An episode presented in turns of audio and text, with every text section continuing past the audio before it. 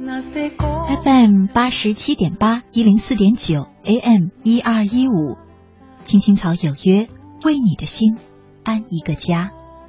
收音机前的听众朋友们，草家的家人们，大家晚上好，欢迎准时走进由中央人民广播电台华夏之声为你带来的青青草有约。我是你的朋友乐西，在遥远的首都北京向你送去夜晚的问候。你在他乡还好吗？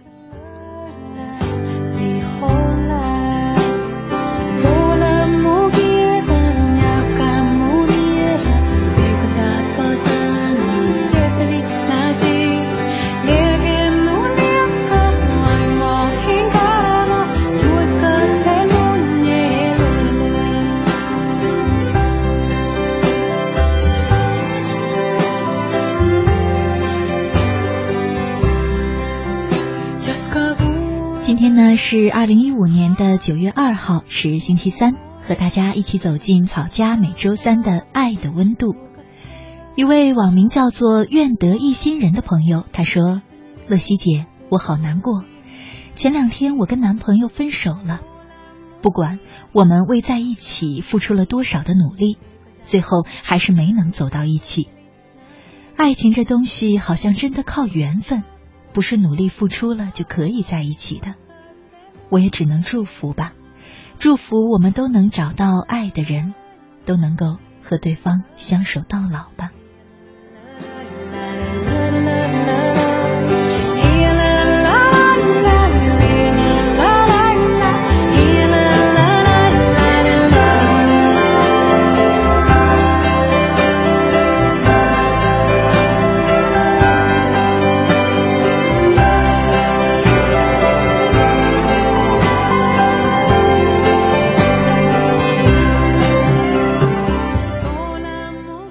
这个东西呢，很多时候真的是让我们说不清也道不明。你拼尽了全身的力气，也未必留得住它。有时候呢，你不知不觉的，他又来到了你的身边。据说呢，陈升曾经办过一场演唱会，演唱会的名字叫做《明年你还爱我吗》。这是一个很有趣的设计过的游戏。他提前一年呢就预售了自己演唱会的门票，而那一次演唱会的门票仅限情侣购买，需要提前一年就订票，一个人的价格就可以获得两个席位，而这一对票呢分为男生券和女生券，恋人双方各自保存属于自己的那张票，一年后两张票合在一起才能够凑效。票一出呢，很快就卖光了。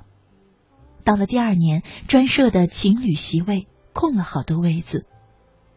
陈升面对着那一个个空空的板凳，脸上带着怪异的歉意，唱了最后一首歌，把悲伤留给自己。其实那一次，陈升只不过想和大家分享一个爱情的命题吧，就像那场演唱会一样，就叫做“明年你还爱我吗？”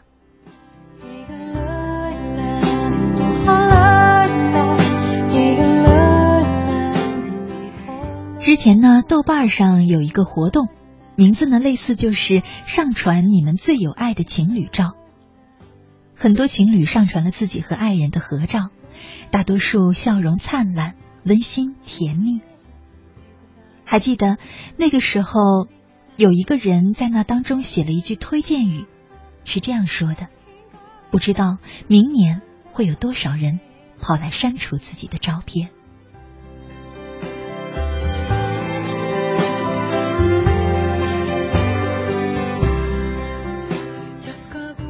据说黄山上面有一棵名松，名字叫做连理松。这棵松树高二十多米，在离地两米处，树分为两干，并蒂齐肩，粗细高低几乎一模一样。这棵树有一个美好的传说，相传唐明皇和杨贵妃二人曾于七夕明示，百年之后同去黄山修身养性，再结连理。此后。二人果然同游黄山，并留恋此地美景，之后化身为这树连理松。人们常常呢以连理比喻夫妻相爱。白居易的《长恨歌》中就有“在天愿作比翼鸟，在地愿为连理枝”。因为这里呢，也就成了很多情侣合照纪念的圣地。在连理松的边上还有一道铁链，上面挂着很多的锁头，有的锁是一个心形的模样，有的锁上面刻着两个人的名字，还有的是两把锁交叉扣在一起。无论是什么样子的。这些锁都有一个共同的名字，叫做同心锁。在爬山的过程当中，同心锁在黄山随处可见。很多人不禁要感叹了：挂这些锁的情侣们，不知道现在已经有多少分了手；结婚的夫妻中，又有多少已经离了婚。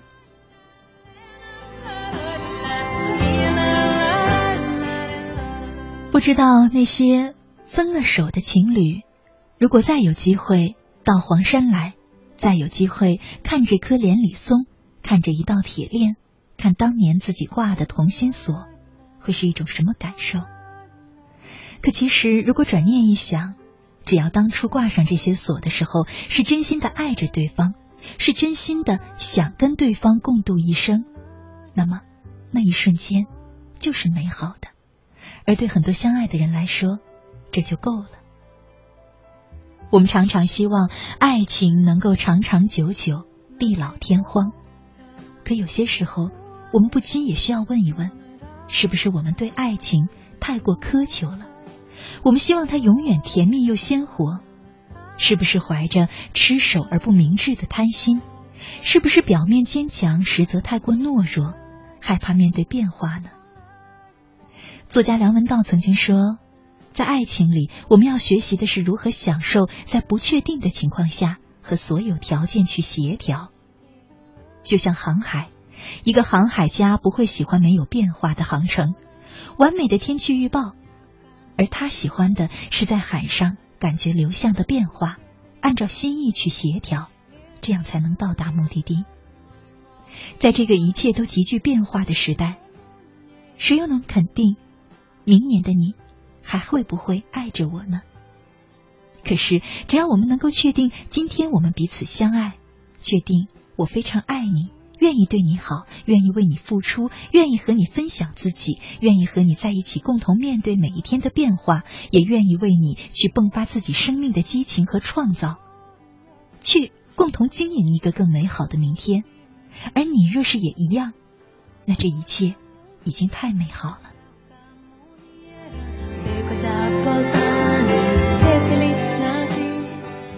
爱情的走向究竟是怎样？两个人是会并肩到老，还是会在某一天分道扬镳？谁也不知道。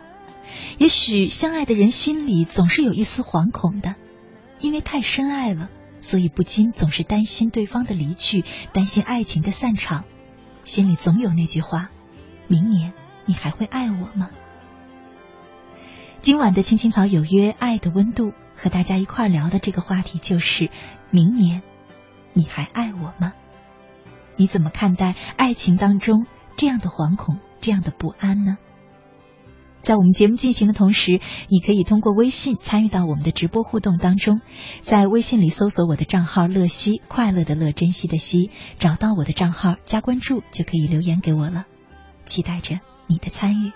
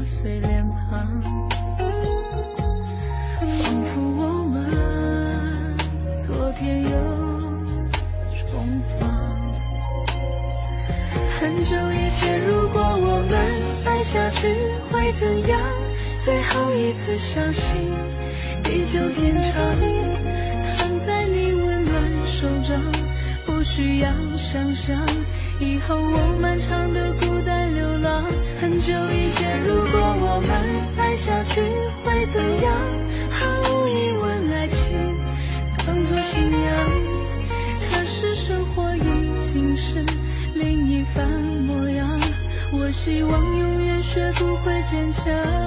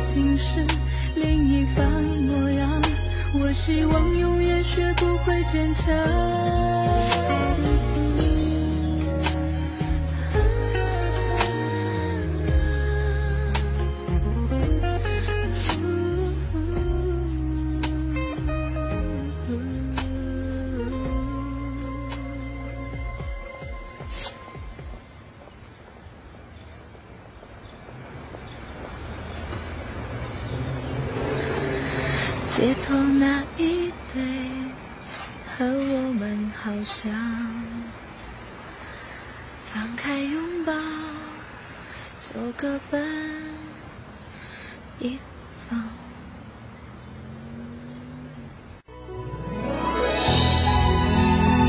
用手紧握，紧握，用心体会，用心体会，用爱用爱温暖你我。青青草有约，爱的温度。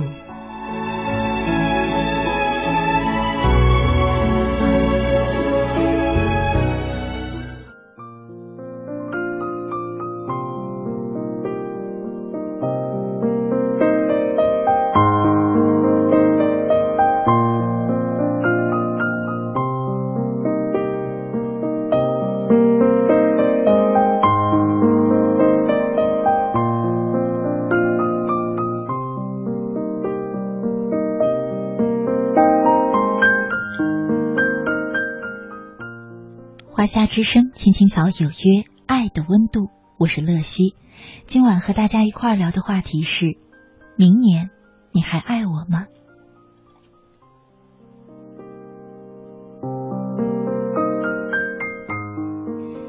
微信上一位没有名字的女孩，她说：“明年你还爱我吗？”说实话，我和他的感情很脆弱，很脆弱。嗯，有的时候呢，我们说两个人之间的感情很脆弱，不知道如何定义这种脆弱，是不是脆弱的两个人，他们就是啊，就说明两个人不是很相爱呢？是不是只要足够相爱，你们的关系就一定不脆弱呢？其实我在想，可能这两者之间没有绝对的关系。长久的爱情只不过是学会了彼此适应，甚至是适应彼此的变化。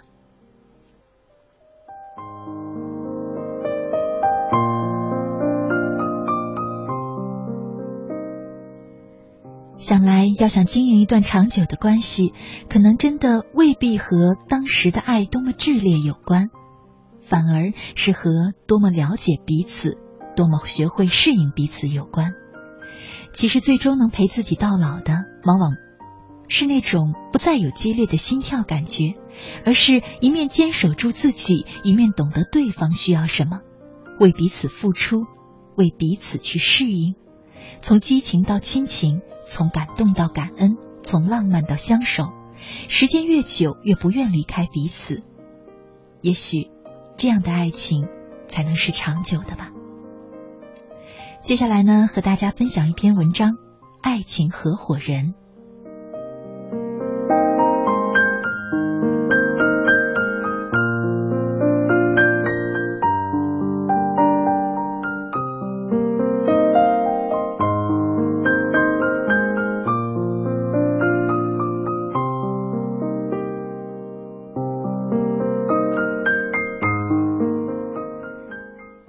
前，一位女性朋友颖结婚，在婚礼前的单身派对上，她眼中闪耀着无限憧憬的光芒，对大家说：“我终于找到了我宁愿放弃全世界也要和他在一起的男人。”在场的朋友都为颖的话感动，觉得她真的遇到了对的人。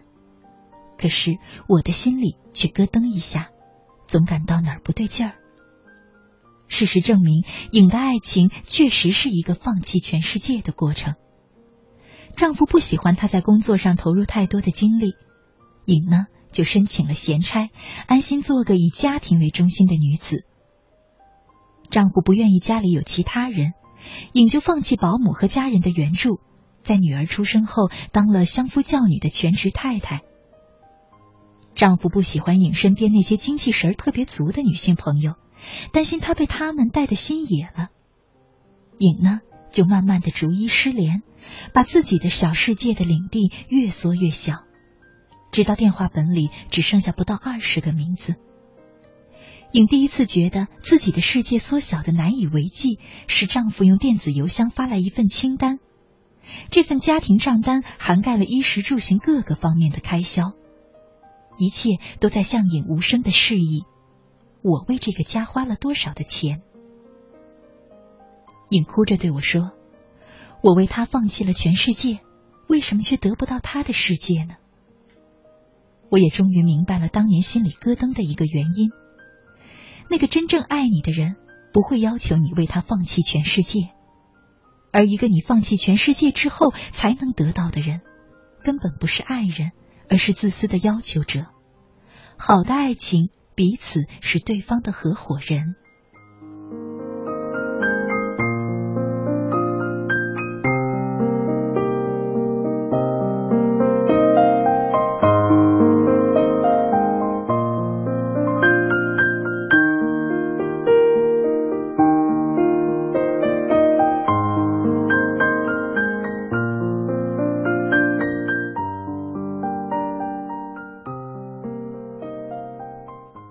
作为爱情合伙人，我们首先平等而自由，不会要求对方为自己改变和放弃什么。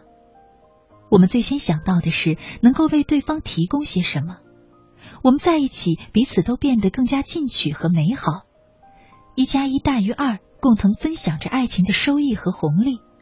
我们把感情折算成股份，不是因为要确定谁多谁少，谁输谁赢，而是为了发挥彼此的优势和特点。在生活中共赢，把日子过得越来越开阔，最终上市，也就是走向婚姻。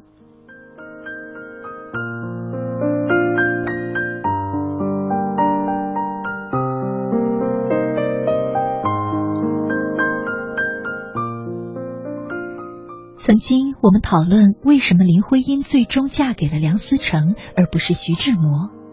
现在看来，在漫长的人生中。梁思成和林徽因才是最适合的爱情合伙人。林女神自恋，常常夜晚写诗，还要点一炷香，摆一瓶花，穿一件白绸睡袍，面对庭院中的满池荷叶，在清风飘飘里吟咏。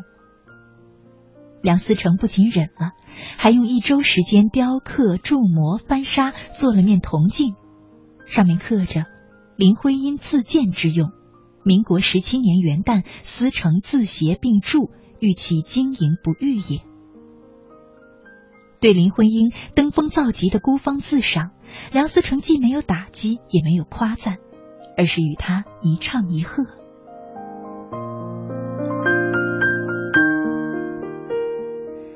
梁思成有点死板有余、变通不足的书呆子气，爱国心和事业心都特别的强。战乱中，林徽因拖着病弱的身体随着他逃亡。林徽因一星期来往四次，走将近十公里的路去云南大学教英文补习班，一个月挣四十元法币补贴家用。可是梁思成测量古建筑的皮尺丢了，林徽因并瞒着他，毫不犹豫的在黑市花了二十三元的高价另买了一条送他。林的爱和体谅不仅仅在客厅里，也在颠沛流离的路上。逃难时，为了方便林徽因治病，梁思成学会了输液打针，不厌其烦的把医疗器皿用蒸锅消毒，然后一丝不苟的分至各处。为了让林徽因暖和点儿，他经常亲自试弄火炉，生怕别人一不小心弄熄了火。梁思成的关心从来不是嘴上功夫，而是实实在在的体贴。在李庄，不擅长家务的林徽因患有肺结核。喂鸡、带孩子、缝衣服，虽然缝缝补补对他来说比写一整章关于宋辽金的建筑变迁的文章，或者描绘宋朝都城还要费劲得多，但是她愿意把更多研究学术的时间让给丈夫，这是她对丈夫最有力的支持。两人的女儿梁在冰说：“我的父母是长期的合作者，这种合作基于他们共同的理念。”和他们对事业的献身精神，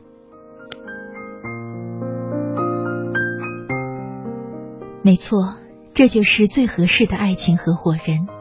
就像梦露说的：“如果你无法接受我最坏的一面，那也不配拥有我最好的一面。”而他们都坦然接受了对方最好和最坏的一面，并不要求对方违心凹成自己喜欢的造型。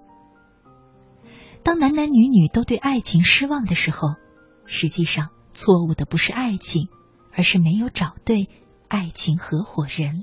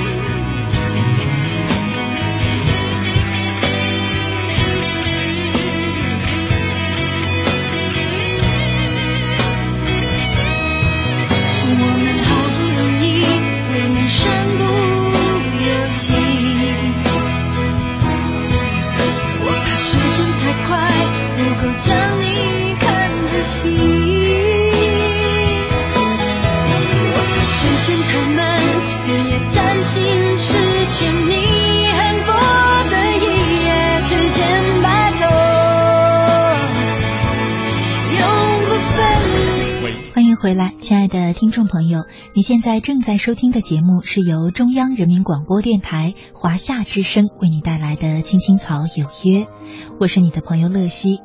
今晚呢，和大家一起走进的是草家每周三的《爱的温度》，我们正在聊的话题是：明年你还会爱我吗？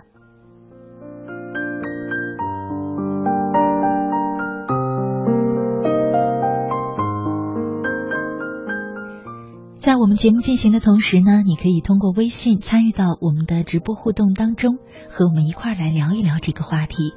在微信里搜索我的账号“乐西”，快乐的乐，珍惜的惜，找到我的账号加关注，就可以直接留言给我了。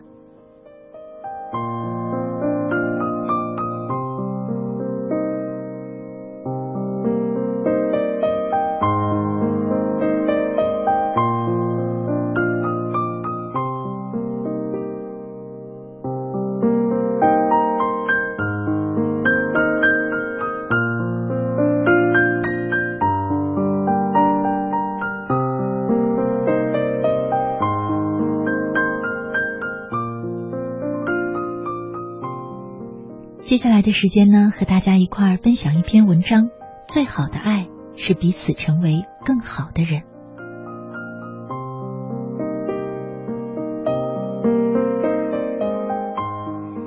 大学里的小师妹来锦溪所在的城市培训，锦溪邀她来家里住。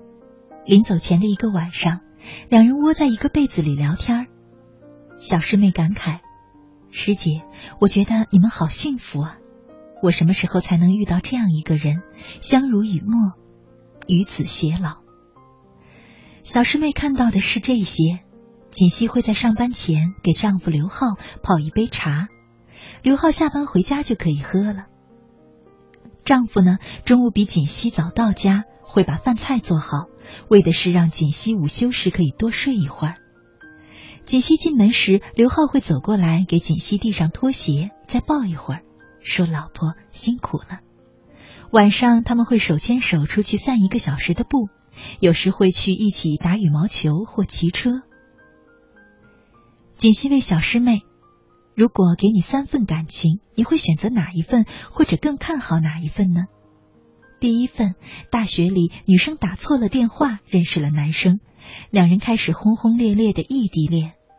电话、短信以及为数不多的几次见面，是这段爱情的全部内容。毕业了，男生先找到工作，安置好了，告诉女生：“你来，我会一辈子对你好。”于是，女生奔他而去。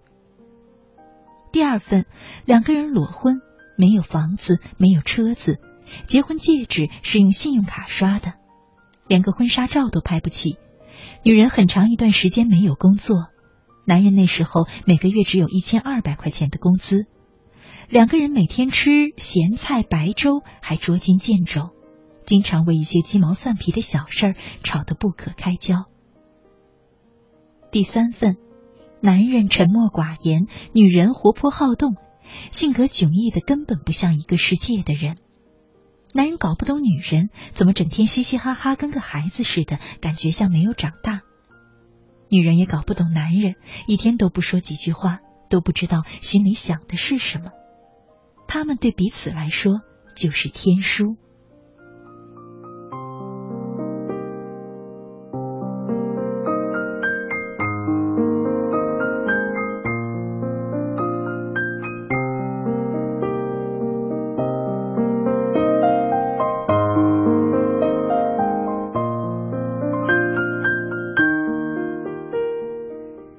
师妹听完了，皱了一下眉，说：“感觉好像哪一份感情都不会有美好结局的样子。第一份大学里的恋情，能牵手走到最后的本来就不多，更何况还是误打误撞的异地恋，怎么都觉得不靠谱。第二份，我只能说贫贱夫妻百事哀，再好的感情也敌不过无休无止的争吵。第三份就更别提了，两个人彼此性格相差太大。”连懂不懂都说不上，还谈什么感情呢？锦溪抚掌大笑，对师妹说：“这就是我们感情的全过程呀。”小师妹很诧异，怎么会是这样呢？是的，就是这样。或许缘分有心动，有一见钟情，但是我想，任何一份爱情都不是仅仅凭借这些就可以举案齐眉、天长地久，更多的是愿得一心人，白首不相离。你知道这个人是爱你的，你认定了他，接下来要做的不过是相依相守。相爱是一件多么容易，而相处又是一件多么困难的事情。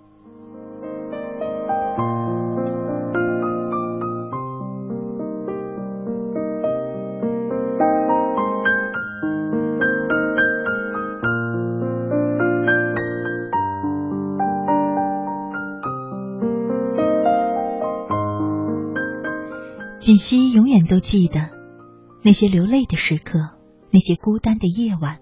那些争吵后的伤心绝望，是从哪一天开始没有争吵、没有伤害，只剩下爱和温情的呢？差不多用了三年的时间。那又是什么让岁月静好、现实安稳了呢？是爱。圣经里说，爱是持久的忍耐，爱是凡事包容，爱是永不止息。没有什么一劳永逸的爱情，更没有任何一份爱情是一开始就情比金坚、永垂不朽。凡尘中，谁都不是金童玉女，天定其成。有争吵，有流泪，有迟疑，有退却，有忍耐，有包容，有坚持，有守候，这就对了。岁月里那些百转千回，哪一次不是爱的练习呢？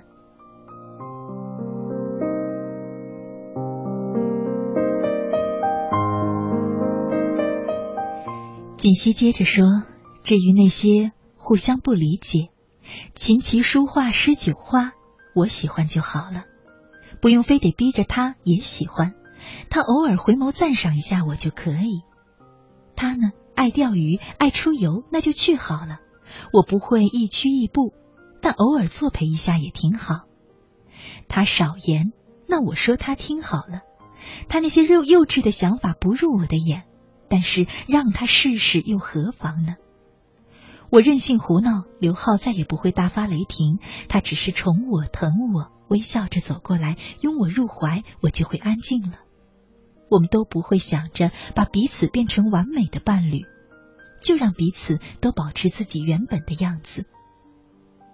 如果不曾携手走过一段又一段的路程，又怎么有可能携手去走过一生呢？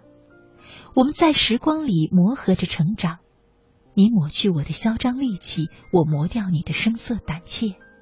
你越来越温暖担当，我越来越沉静柔软。在不经意间，我们彼此都成为了更好的人。我想，这就是最好的爱。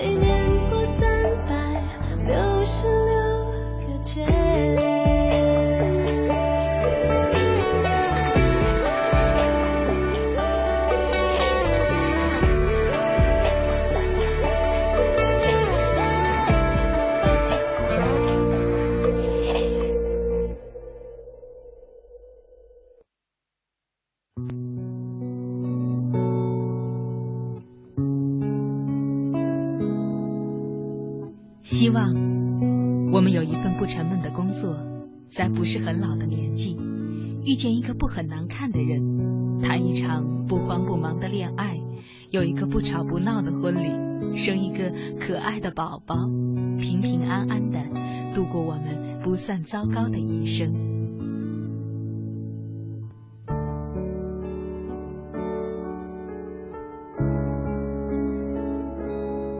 青青草有约，陪伴你度过即使是平凡但却不平淡的一生。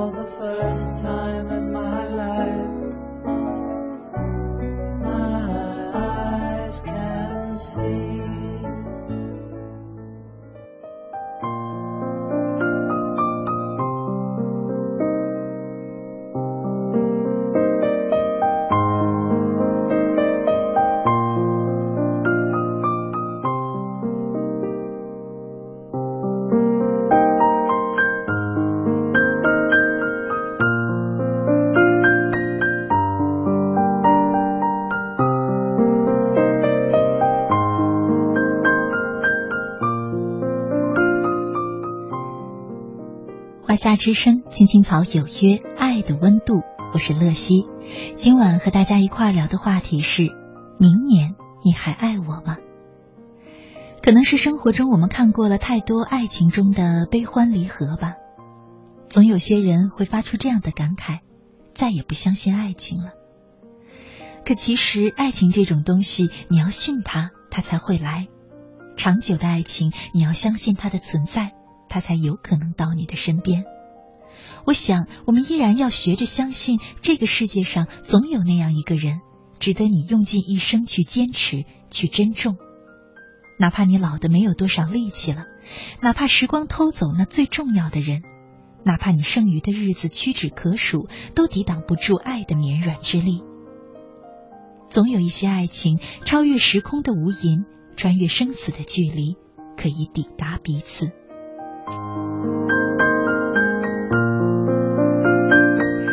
节目的最后呢，就跟大家分享几个超越时光的爱情吧。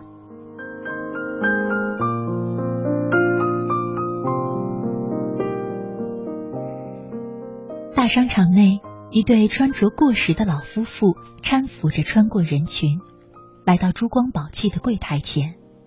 他们俯下身子，打量着柜台内的首饰，认真的研究着。老人时不时向老伴指点着。并轻声询问着，争执着。突然，老人指着柜台内的一枚钻戒，告诉服务员说：“他们要买下这枚钻戒。”服务员以为听错了，惊诧的问：“大爷，您说您要买钻戒吗？”珠宝柜台前围着很多客人，所有人的注意力都被吸引过来。老人从怀里掏出一叠钱，很厚很厚的一叠钱，都是几元、几十元的零钱。虽然这些钱看起来很陈旧，但是每一张都被整理的很干净、很平顺。老人掏出钱，一边数钱一边说：“我们就要买这枚钻戒。”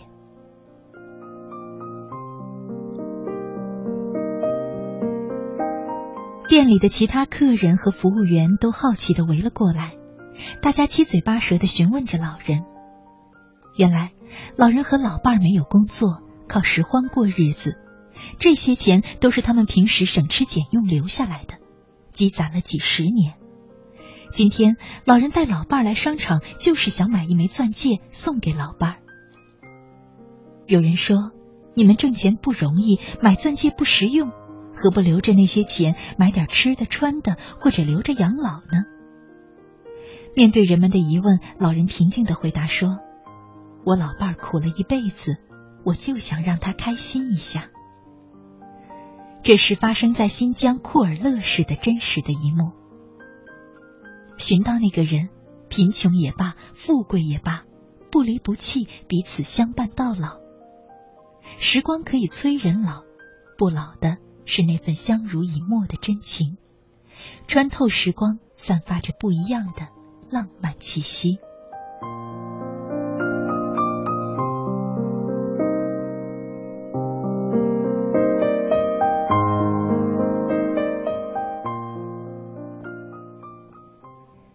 那一天气温零下二十四度，是辽宁沈阳入冬以来最冷的一天。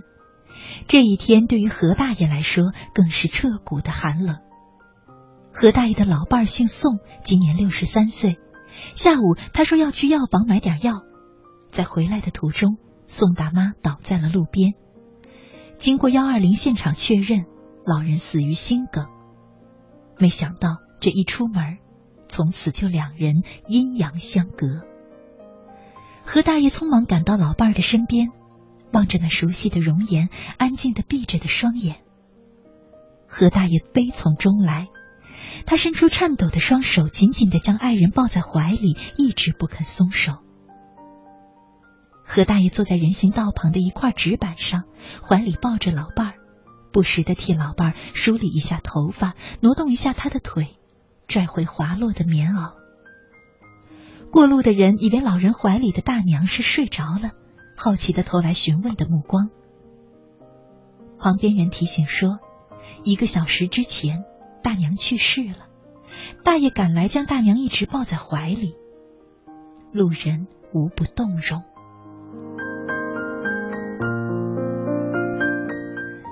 何大爷抱着老伴儿，一个多小时依然没有松开。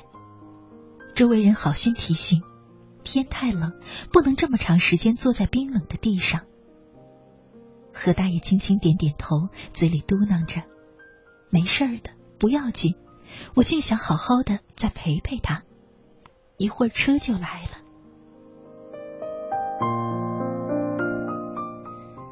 两个多小时后，何大爷的儿子赶来，看着儿子将老伴儿的遗体抱起来，何大爷这才在众人的搀扶下颤颤巍巍的站了起来。你曾经说过我们要相伴到老，可时光那个大贼，他偷走了你。无论如何，我珍惜最后每一分每一秒和你在一起，就让我再抱抱你吧，让我们的爱超越时光，从此。生死不离。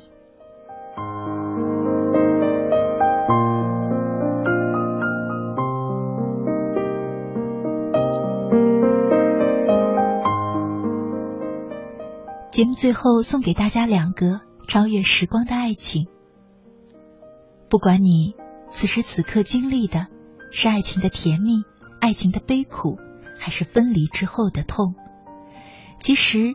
我在想，只要我们能够看到一对又一对这样的爱情故事，他们就会温暖我们那颗日渐寒冷的心，也会让你和我重新开始相信，原来这世间真的有一种可以超越时光的爱情。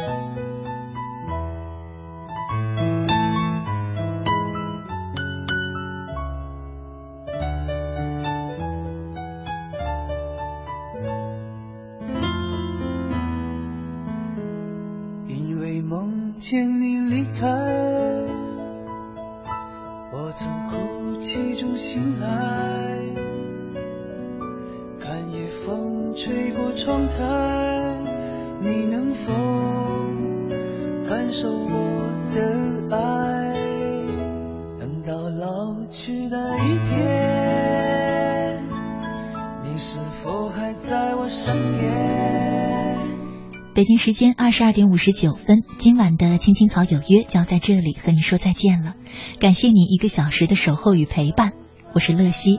明天的同一时间依然在草家等着你，祝你晚安，好梦。承受岁月无情的变迁，